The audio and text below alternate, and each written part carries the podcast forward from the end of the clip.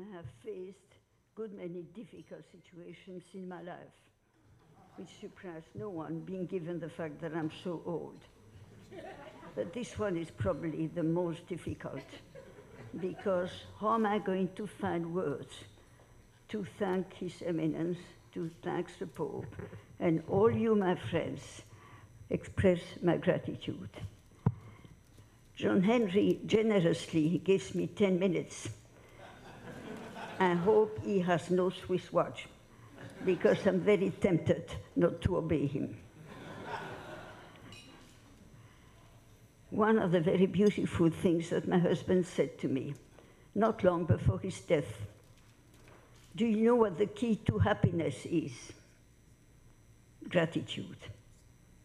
So I would like to say a few words about this virtue, which is so crucial in life and so little practiced today. It is basically a response to the goodness of another person, primarily the goodness of God. We should wake up in the morning thanking God for existing, for His existence, for existing, and for our faith. We should also thank Him for all the gifts that He places on our lives. Let me mention some that I've received, because truly I have been blessed. It seems to me that a very special space belongs to my husband. I came to the United States, and for about 30 months, I lived a very, very wintry time. I'm not going to go into reasons, but it was very difficult. And then, through God's grace, on the 27th of November, 1932, I was invited to attend his talk in his very, very modest apartment in New York, very close to Harlem. The moment that he spoke, and the theme was transformation in Christ, something happened to me. All of a sudden, I was so captivated by his work. I was so captivated by the ardor with which he spoke, that I made the discovery of what philosophy is. I had had 2 years in Belgium, and I was very impressed by its clarity, but I never convinced myself to major in philosophy. And when I left this apartment, in a state of euphoria, as I've rarely known in my life, I knew I was going to devote my life to it. The topic was Transformation in Christ, which is his masterpiece, religiously speaking. I didn't know a single word of German, and I knew that the book had not been translated. And I set myself upon studying the language exclusively because I wanted to read the book. And this book has had an absolutely crucial influence in my life. What was so impressive about his delivery was that it shows that philosophy is not an abstract discipline. It is life. It involves my heart, it involves my intelligence and my will, and therefore opens up a vista of greatness and beauty that most of us are not aware of. That is one of the greatest gifts of my life. And it deserves that I should mention it, because my whole work in Hunter, all my writings, whatever I have done, is something that I owe to him. Why? Because he showed to me that what we call Christian philosophy is not an abstraction. It is simply reason baptized by faith. Let me tell you very explicitly, quoting Chesterton, the worst criminals are intellectuals. They're not thieves. They're not bigamists. They're people who distort the very essence of education by infecting the poison of relativism or empiricism or whatever it might be. And therefore, this is where the enemy lies, and this is one of the greatest missions in life, is to re-educate our children and give them the pure word of truth. His reason was powerful. Already at the age of 14, he pinned his father and 5 sisters to the wall, who claimed that everything was relative, and he had the last word. But when he converted, he realized the limitations of human reasons. It is powerful, and yet it is limited.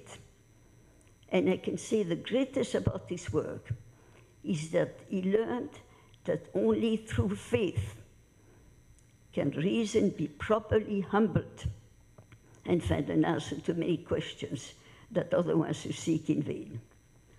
Therefore, to him, I owe my first great thank you. There are 2 people in this place to whom my spiritual debt is also immense. His Eminence, Cardinal Burke, that I had the privilege of meeting a few years ago. For him to know him has been also a spiritual awakening, because to meet a prince of the church who lives his faith, who expresses his love and ardor for the Redeemer, the one who loves his sheep and is constantly alerting us that the wolf never sleeps. He is so conscious of the greatness of faith and the beauty of faith, and simultaneously the dangers that we face today. Let us thank God for priests and priestesses of the church who know how dangerous the situation is today, how dangerous to fall asleep, how dangerous to swallow the lies that are spread all over, relativism, and whatever it might be. He is the true pastor, and once again, his doctorate is immense. This is another one who, for the last 25 years, has been my guide and my help, Father Benedict Rochelle, who, in spite of his weak health, had the kindness of coming to mind. And I would like to express my gratitude, an immense gratitude for what he has given me and the guidance that he has constantly offered. Then it seems to me that I should also mention a young man of the name of John Henry Crosby, who, with a daring and innocent optimism of youth, started an organization having no experience and not a cent of money. And he discovered my husband primarily through his aesthetic writings. A very talented violinist, he had given up the career because he developed problems in his shoulder. And instead of being defeated, he immediately looked for another thing for which he devoted his life. Frankly, I was a little bit hesitant about giving him permission to do so. As I said, 24 years old, no experience and no money. But there's one thing that he taught us, that when you love, and you have a great intelligence, and you put it at the service of truth, you succeed. But obviously, he could never have achieved the success that he has achieved, and which reunites us tonight, except through prayers and to the incredible generosity that are some people in this room who have supported the project, helping so generously. I do not know whether I would like me to mention their names, but I would like to express my immense gratitude for the work that they have done. Then comes, of course, innumerable friends. There are so many of you that are my friends, that I have the privilege of calling my friends. I cannot possibly quote them all. My husband said, towards the end of his life,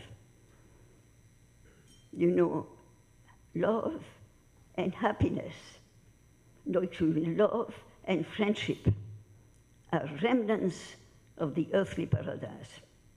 And he's right.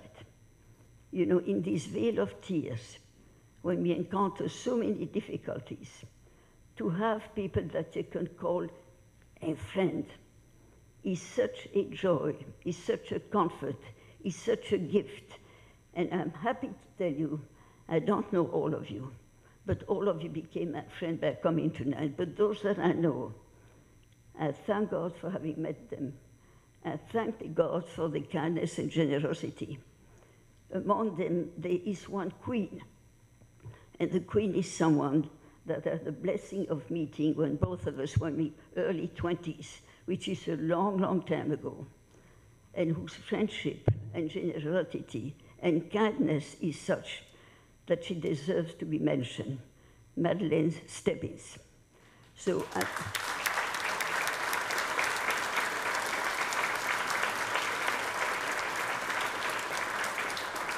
say, maybe I should mention 100, but we have no time for that.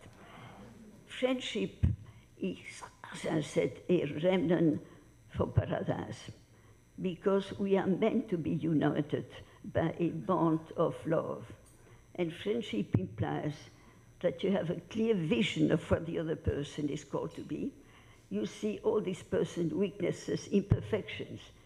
You're always willing to forgive them. I have a strong inkling that Aristotle met her.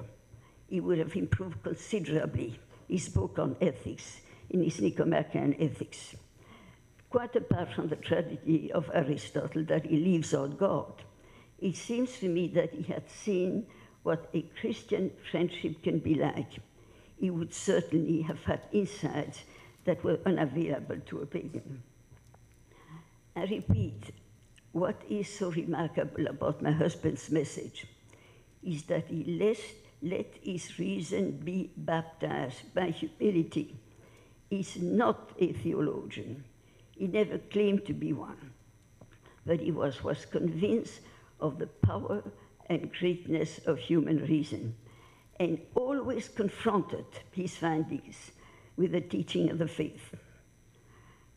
Shortly before his death, when he solemnly confided his huge literary bequest, and I say that it is huge because I believe that about 70% of it hasn't yet been translated or published. And he turned to me and he said, I give it to you, I confide it to you, but you must promise that you find a single sentence in my writings which is not in full conformity with the teaching of the church. Tear it to pieces. This is what it means to be a Catholic philosopher. His love for reason, his consciousness that reason is great and limited, and his passion for truth.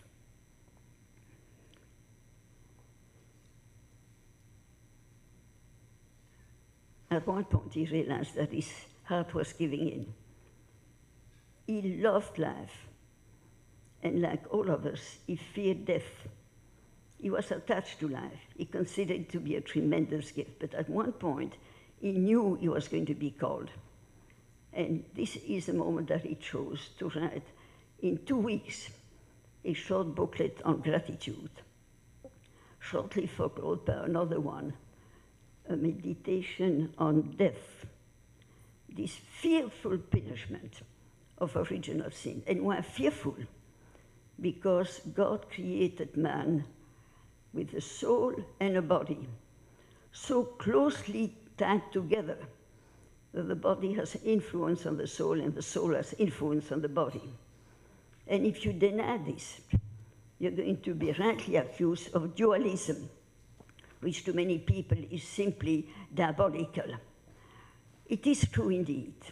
We are body and soul. But the punishment for original sin was so fearful that God decided to punish it by death. And what is death? That the tall, closely knit union between body and soul is torn. And this is why dying is so terrible. On the other hand, we have an immortal soul. Now, the very moment that soul and body are separated, which is going to happen to all of us, and to me possibly very soon, and all that is left of your body is dust and ashes, and your soul is facing God and receiving eternal judgment. This is dualism, a fearful dualism, And this is why dying is so fearful, and this is why the Catholic dogma of the resurrection of the body is something so magnificent. To imagine your body and soul severed maybe for thousands of years. Where is Adam's body today? Where is Eve? And the very same body will rise from the dead and be reunited. That is God's greatness. The last 3 months of his life, he was constantly meditating on death.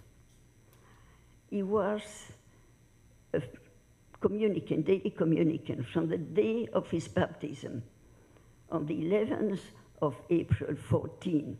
Never missed it. But the last 3 months of his life, he could never go to Mass. I managed to have him people bring communion as often as possible. And a few hours before his death, he had the blessing of having a priest friend brought him communion. He was a strange mixture of Italian and German. His personality was very Italian, and his mind was very German.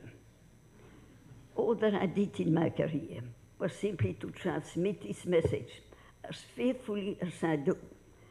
We sometimes seasoned by French wit, which is something that, as German, he did not possess. At any rate, one thing is certain. He received Holy Communion, and then he prayed Anima Christi, a prayer that he had prayed his lifelong on, and which he loved very particularly. And I never, never forget, I was kneeling at his bed when he came to the words, "Iube me venerate," command me to come to you. And he said so with an intensity and an ardor that brought tears to my eyes. A few hours later, this was practically his last word. A few hours later, God called him. Now, it is my hope and wish that when I'm dying, which might be very close, I will also say to God, imitating, "Iube me venerate." And this is a message that I would like to share with all of you. Thank you.